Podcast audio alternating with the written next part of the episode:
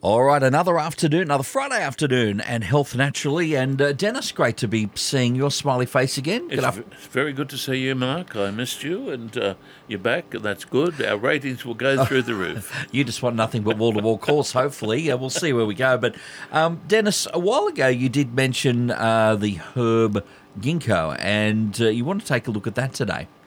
Look, I consider ginkgo one of the most important medicinal herbs, but yet still relatively unknown.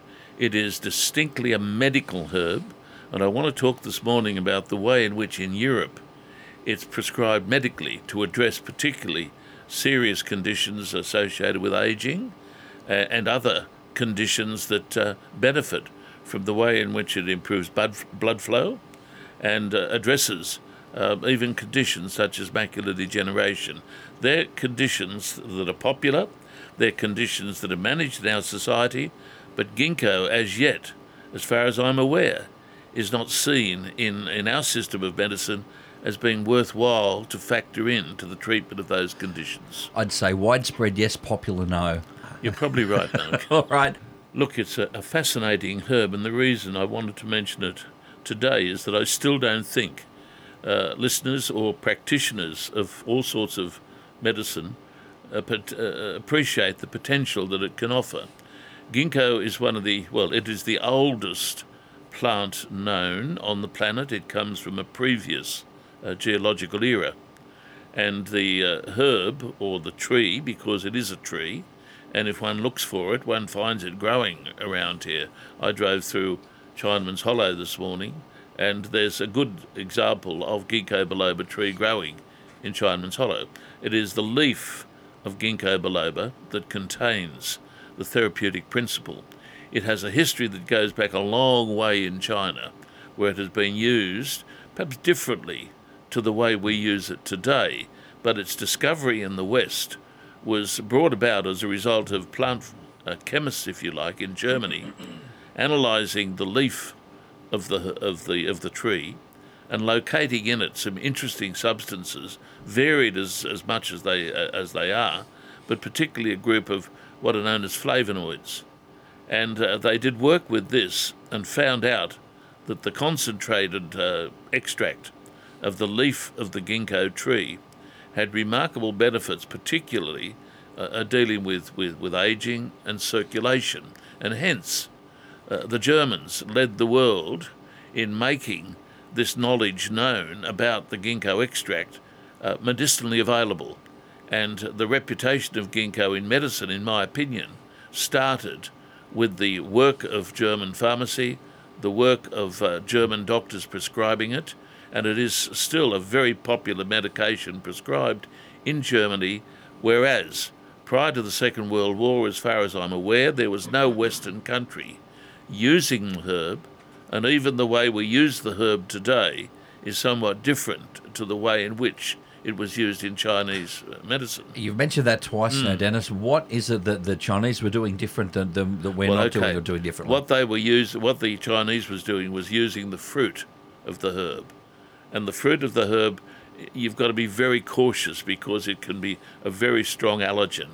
So, whereas the fruit was the basis of the Chinese use of the tree, the leaf became the part that was examined by the German scientists, uh, German pharmacists, and it is very, very safe, albeit I'll make some comments later about the need for some caution as far as using this, and I call it a potent medicinal herb.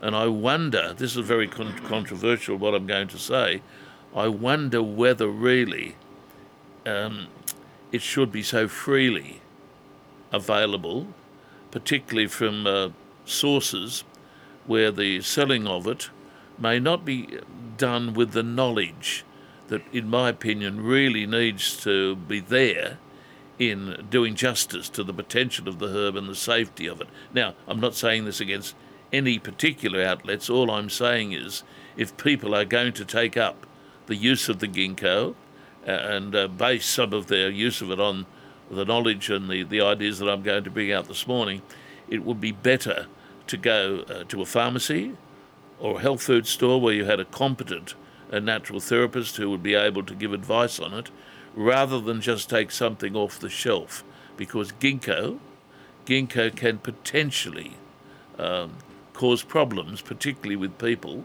that are on blood thinning medication. All right, we'll keep all of that in mind and get back to it. Good afternoon, Gail at Harrington. Uh, you actually have a ginkgo question for get for Denis today, Gail. Yeah, I do. Thank you very much. Hello, Gail. Um, Denis, I I have a um, history of dementia in our Yes. family, Yes.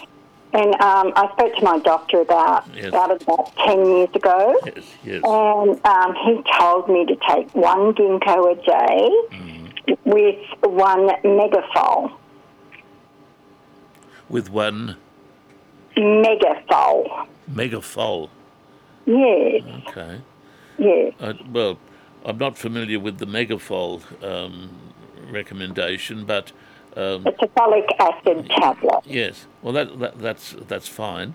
Um, I'm not uh, aware of any contribution that it, it would make uh, Okay. to managing um, uh, aging syndromes, but certainly with the ginkgo, I applaud him for acknowledging that it does have potential benefit in addressing particularly what we refer to or, and what's referred to in the literature as cognitive deficiency or cognitive decline.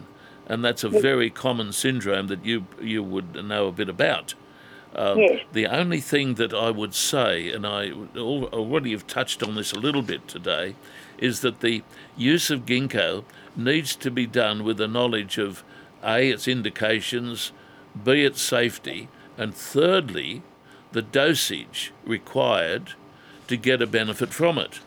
Now, Okay. I'm of the opinion, and I'm, I'm looking at a, a reference here that I used when I was lecturing years ago, a pharmacy text entitled Herbal Medicine A Guide for Healthcare Professionals by three of Britain's leading um, academic pharmacists. And when you look at the, the dosage for what's called cognitive deficiency, the recommendation there is 120 to 240 milligrams of the extract in two or three divided dosages.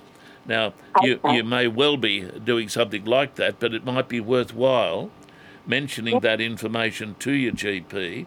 I believe he, he needs to be applauded because uh, part of my campaign is to make this herb better known because of its broad spectrum ability to address conditions which are difficult to address in the, in the context of mainstream medicine.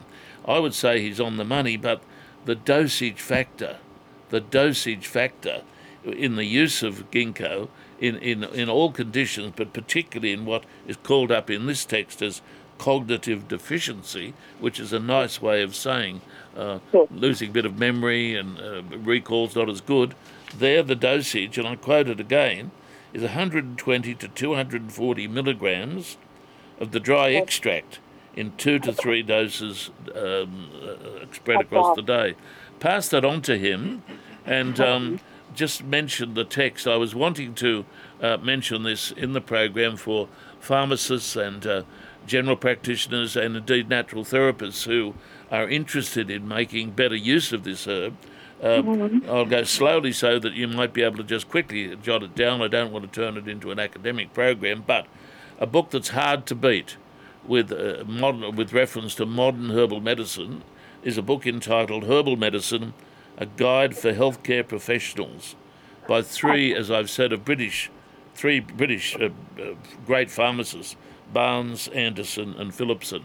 Mentioned that uh, any, any pharmacist or GP that is really interested in, a- in a text that is academically sound, written by three of Britain's uh, best academic um, uh, um, pharmacists, that is the one to have. Mention that to your doctor. But again, for listeners that are interested in making sure that ginkgo is going to work for them, I have a lot of uh, people say to me when I prescribe it to them in my practice, oh, look, I've tried ginkgo before. But when you see how they've tried it and what dosage they've used, they may as well have been just taking a sort of a, um, a, bit of lolly or something like that because yeah, the, the ginkgo is a very active remedy. That's why I've hinted that it needs to be used rather uh, cautiously and knowledgeably. Denis, my dose is um, one a day, 5,000 milligrams. Do You think that's too much? Um, look, I, it's better for me not to comment on what's been prescribed uh, by your good doctor. I have given you what is called up here in the uh, the text. Just write that down because there's a difference from what you've said and what I'm going to say. 120 to 240 milligrams. 120 to, to 240 milligrams of the dried extract. Now, of the dried extract, that means the ginkgo biloba is based on a particular extract which contains okay. 24% of a particular active chemical. Now, okay. your doctor would understand that, um, mm. so that's better to pass that on to him. That it, it is the ginkgo biloba extract with a 24% uh, presence of the active principle spread across the day in dosages of 120 to 240 milligrams. If uh, you want more information, or indeed if your GP wants more information, he can contact me in my rooms at Newland and I'd happily give it free of charge. Best of luck with everything there for you, Gail. Denis, before we move on, we, we were talking about ginkgo and its potency of being a very potent herb, yes, but yes. one thing we've noticed with the discussions so far is that, uh, as with everything else, dosage is everything. Particularly with this herb. Mm. Particularly with this herb. Um, it, it, it differs from many herbs in as much that the scientific work done on the ginkgo uh, has been very, very conclusive that the active principle in the concentrated extract it, it needs to be there in a level that can explain the benefits observed from it. Now, many traditional herbs don't have that specific um, definition as to the active chemicals in it. Not that they don't work, but mm. with hmm. the ginkgo, it is different. It is a modern rendition of modern herbal medicine that has produced the product which is used for very medical conditions uh, and as such needs to be cautiously and knowledgeably prescribed, as I have said. Um, in terms of anti-aging, because you've yeah. sort of touched yeah. on it a little bit, yeah. and, and, that is a, a claim that we hear a little bit. How valid is that? Am I going to look beautiful and twenty again, or uh, well, Mark, you don't, you, don't look too bad now, so I wouldn't get wouldn't get not too, bad for. Too worried about it, mate.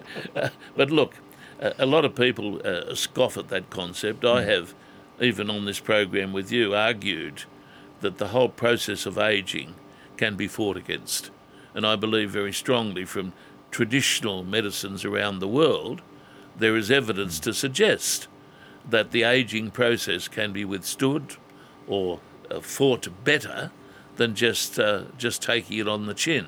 Now, ginkgo, ginkgo has sustained uh, a good academic, rigorous examination, and even under this discussion of cognitive deficiency, which is a, a, a good indicator, if you like, of, of aging conditions, it has come out very positive. Mm. And it, it, it, that might seem strange to listeners, but in, the, in Europe, for instance, where it is, as I keep saying, popularly prescribed medically, it is prescribed first up for cognitive deficiency. And that, that term, I keep coming back to it, explains what uh, many elderly people experience as they get older loss of memory, you can call it up under different names, dementia, uh, and maybe uh, down the track the development of Alzheimer's.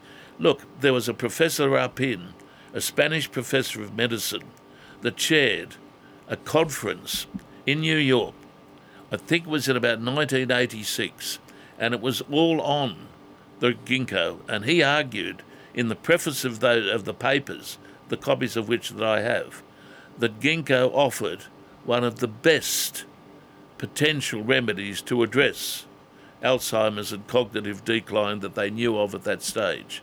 Now, when you get conferences chaired uh, by academic persons who'll talk about it and confirm, as the text that I've mentioned confirms, that it has a role that is demonstrably capable of sustaining, that anyone, and I, I promote this strongly, anyone who is, is getting on, if you like, um, should look seriously, look seriously at appending to their, to their health profile and their health supplements um, a preparation of the ginkgo biloba as a means of contributing potentially to the maintenance of their memory, for the maintenance of their cognitive competency, and you can extend that in whichever way you want.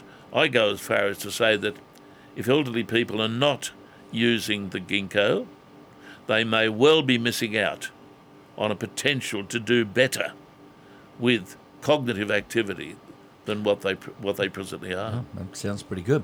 And good afternoon, Michelle at Cessnock. Michelle, you have an infertility question for Denis. What's happening, Michelle? No, I only wanted to tell Denis that when I went to see him many, many years ago, and he got me a baby girl, and she'll be 28 in March. Oh, well done, Michelle. Well I done. know, I rang you and I said to you, that was when you were coming to Cessnock. Yeah, yeah, yeah. I'm having a baby. I had that tonic. yeah, it's terrible. The tonic still works, you know. I know it did. and I rang and I was crying, and, you, and I said, I'm, I'm having a baby, Denis. And he said, Well, that's what you wanted. I said, Yes. Hang on, Denis. If you're suggesting the tonic still works, are you suggesting Michelle should have another baby? You want to keep trying, Michelle? I'm too old now. You've got what you wanted anyway, Michelle. Yeah, And, and- you, you was on a couple of weeks ago about that. About yeah, uh, yeah. Well, look, it's. Yeah.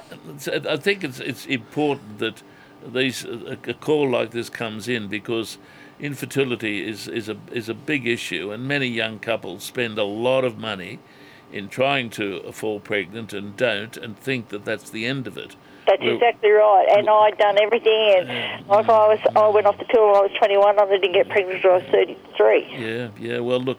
I That's s- up to you, of course. yeah, well, I, That's of course to you. I have to be cautious about how I approach this, but uh, I, I think that the the use of what I call uh, the fertility mix, which uh, I have prescribed for about forty years, um, really needs to be looked at more seriously, even by uh, fertility institutions Exactly. the, the number of uh, the number of young people that uh, present with infertility history, in my opinion, despite the, the benefits of IVF, and you know that I don't put any system down, but exactly. the, the, the, the point is that there are options which the mainstream has yet not embraced, and that is the potential of this system of medicine with a group of herbs that I now call my fertility mix, and its ability to help Oh, yes, many, definitely. many, many couples. So, um, uh, what, what's your daughter doing anyway? Is she? Um, Oh, she's coming home on. Uh, okay, okay. she's living at Bundaberg now, and Oh, okay. So she went to Queensland, did she? yeah, she's okay. up there in Queensland. Oh, well, she's coming back to Cessnock, the best place on the planet. I don't know about that. but Oh, well, come on, come on. You got, you got It's he has his good points like everywhere else. It has, yeah. Well, look, I've lived up there in Cessnock now for about 25 years, and as far as I'm concerned, she's a good old town. Yeah, she's not bad. But anyway, look, congratulations. No, Thanks. I just wanted to chat a couple of weeks ago about Yeah, on well. So well, I just well, wanted to yeah, tell well, you, you know, like if people are listening about that sort of thing, if they're having problems. Well, thanks for ringing, Michelle. It's very nice to hear from you. Yes, best of luck with everything there, Michelle, and uh, indeed uh, the daughter who's coming back from Queensland. Good afternoon, Jerry at Toronto. Uh, you have some questions for Denis today. What's happening, Jerry? Okay, so I had COVID six weeks ago, Yes, went to pneumonia, yes, and from pneumonia now uh, my asthma is just um, really flared up. yes. So I am taking, like I've had four lots of steroids, Yes. I've had antibiotics, Yes, I had antivirals, yes, plus I'm doing puffers, which are normal, yes. and I'm just trying, I need something to just reboot, reboot my health. Yeah, look, I'll make a few suggestions here which um, I think have the potential to help you. What what your doctor has prescribed is, is correct, and, and, and there no circumstances to part from the advice that he or she has given you. I know that, treatment well, but in my opinion, what you need to do now, uh, and I'll put it in loose lay language, is to boost your own resistance mechanisms. Uh, Yes. in, in medical terms, we'd talk about reinforcing your immunology because in our profession we would say that what you're experiencing is either long COVID or a post-viral syndrome. Now, either either way, I'm a great exponent of what I consider to be one of the best recovery remedies I've ever introduced into this uh, country, which would be be astragalus, Astragalus 8. and I'm taking that. Okay. Now, um, what what form are you taking it in? I'm taking the liquid. Good girl. Okay. What dose are you using? Um, is it 10 mils three times 10. a day? Well, that's you probably don't need to take that much. Ten mils a day is a good dose, but what I recommend with it is that you use a supplement which in the US was used uh, outstandingly, even in dealing with active COVID, and that is a, the, a combination, a supplement of bromelain and quercetin. Now, Oh, bromelain and we quercetin. Uh, well, bromelain, B R O M E L A I N. Bromelain is a pineapple enzyme with significant immunosupportive properties, and quercetin, Q U E R C I T I T I N, is the, uh, one of the leading bioflavonoids. Put that together, which you can u- usually get in one supplement, um, and you've got an ideal companion to the Astragalus 8 albeit make sure this, that you're taking good levels of vitamin C and also an old fashioned remedy which I'm um, very keen to, to promote, particularly for chronic respiratory conditions, is cod liver oil. Cod liver oil. Now, people hate it, um, but it was a great standby in previous respiratory um, epidemics years ago. It was a standby supplement full of vitamin A, full of vitamin D. Vitamin A, I was taught, was the mucous membrane remedy for the lung. Uh, cod, cod liver oil with its vitamin A, vitamin D, supported by some vitamin C, say from your supermarket. The, and your cod liver oil should be available from the supermarket. You take that in conjunction with your Astragalus 8, your quercetin and bromelain, and as Yep. far as I'm concerned, that's a a good way of helping your system get back to where it is. Fantastic. Give it a go. Give it a go. All right, best of luck, Jerry. And a couple more calls to wrap us up today. Good afternoon, David at East Maitland. You have a thyroid question for Denis David. I do indeed. Hello, Uh, David. Denis, um, uh, Denis, I really appreciate your uh, balanced approach between um, uh, drug-related therapies and, and herbal therapies. So I, I thought I'd ask you this question.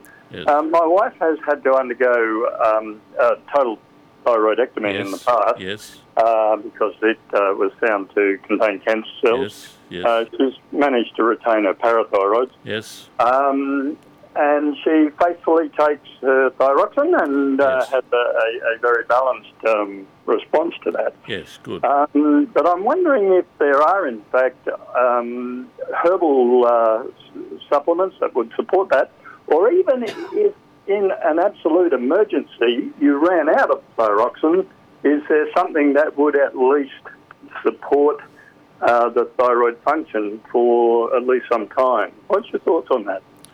Look, let me just say that I consider the, the medical management uh, for thyroid conditions to be very, very good. My wife, my dear wife, has uh, had thyroid problems basically all of her life and uh, does very well as a result of um, the medical management, uh, initially for a thyroid that was, was, was overactive uh, and brought back into normality with modern um, medical management by a very good um, therapist here in Newcastle. I, I don't think that there is anything that can compete with the uh, modern management using thyroid uh, supplements or thyroid management. Uh, if a patient, for instance, has early um, hypothyroid condition, um, there is uh, a couple of traditional remedies that have been used along the way, but that's for an overactive thyroid in its very early state. Um, but outside of that, I don't think there's anything that I would call upon or recommend um, be seen even as an emergency remedy because I'm not sure we have the evidence in traditional medicine even to support that, David. Right. Yeah, that's uh, rather what I suspected, but you had the expertise, so I thought Well, ask. I wouldn't say I've had the expertise, but with the thyroid, I've had some interesting experiences, and uh, even these days with my wife's uh, management of her parathyroid condition. Um, I, I, monitor it with her and um, and monitor some of the supplements, uh, particularly the phosphorus that's been prescribed uh, for her by her good doctor. Um, but uh, the medical use of particular supplements um, uh, to manage a particular thyroid condition, that's where I think uh, it comes into play. But our system of medicine, I urge patients to just say, look, uh, the, the modern management is good. Um, stay with that. Don't look for alternatives because I think you can get into trouble if you do. All right, we'll try and sneak through our last couple quickly. We'll move to Claire first at Stockton. Claire, you have a question on tick bites, and we've got about 60 seconds. Claire? Yep, yep. No, I've just got, I'm highly allergic to them, and I've just had a reaction to once, and it bit me on my, just above my carotid um, artery, and I'm just and the bruising has gone all the way down my neck, and I'm just wondering if there's some uh, medical um, or herbal remedy that can um, stop the condition for being. Okay. Um, uh, uh, do, do you keep antihistamines at home, Claire? Oh yeah, I do. Yeah. Okay. And with this episode, you managed it adequately with the antihistamine, did you? I didn't this time, but they've put me on antibiotics because yeah. it's so close to yeah. my. Um, Carotid. Yeah. Okay. So uh, um, they uh, couldn't. They didn't want to slice it, like take it out because of the swelling. It's the yeah. size of a golf ball. So. Yeah. No, no look. Um, the, I would say that in your situation, the treatment you're doing is the best and doesn't in, doesn't in any way at all compromise you. The the combination of the antihistamine and the following up with an appropriate antibiotic, I don't think you can do better than that, and I wouldn't suggest anything from the herbal world because I think in your case it wouldn't be safe to do so. All right, best of luck with everything, Claire. And sorry we didn't get to you, uh, Ken, uh, this afternoon. Denis, we have uh, run out of time, so another very, very content rich, uh, information rich hour of Health Naturally today. Well, that's a nice way to wind it up. And very, uh, very well done. All right, you have yourself a fantastic weekend, mate. We'll catch you next Friday from midday. Thank you, mate. Thanks for listening to this podcast from 2NURFM at the University of Newcastle. You'll find them all at 2NURFM.com.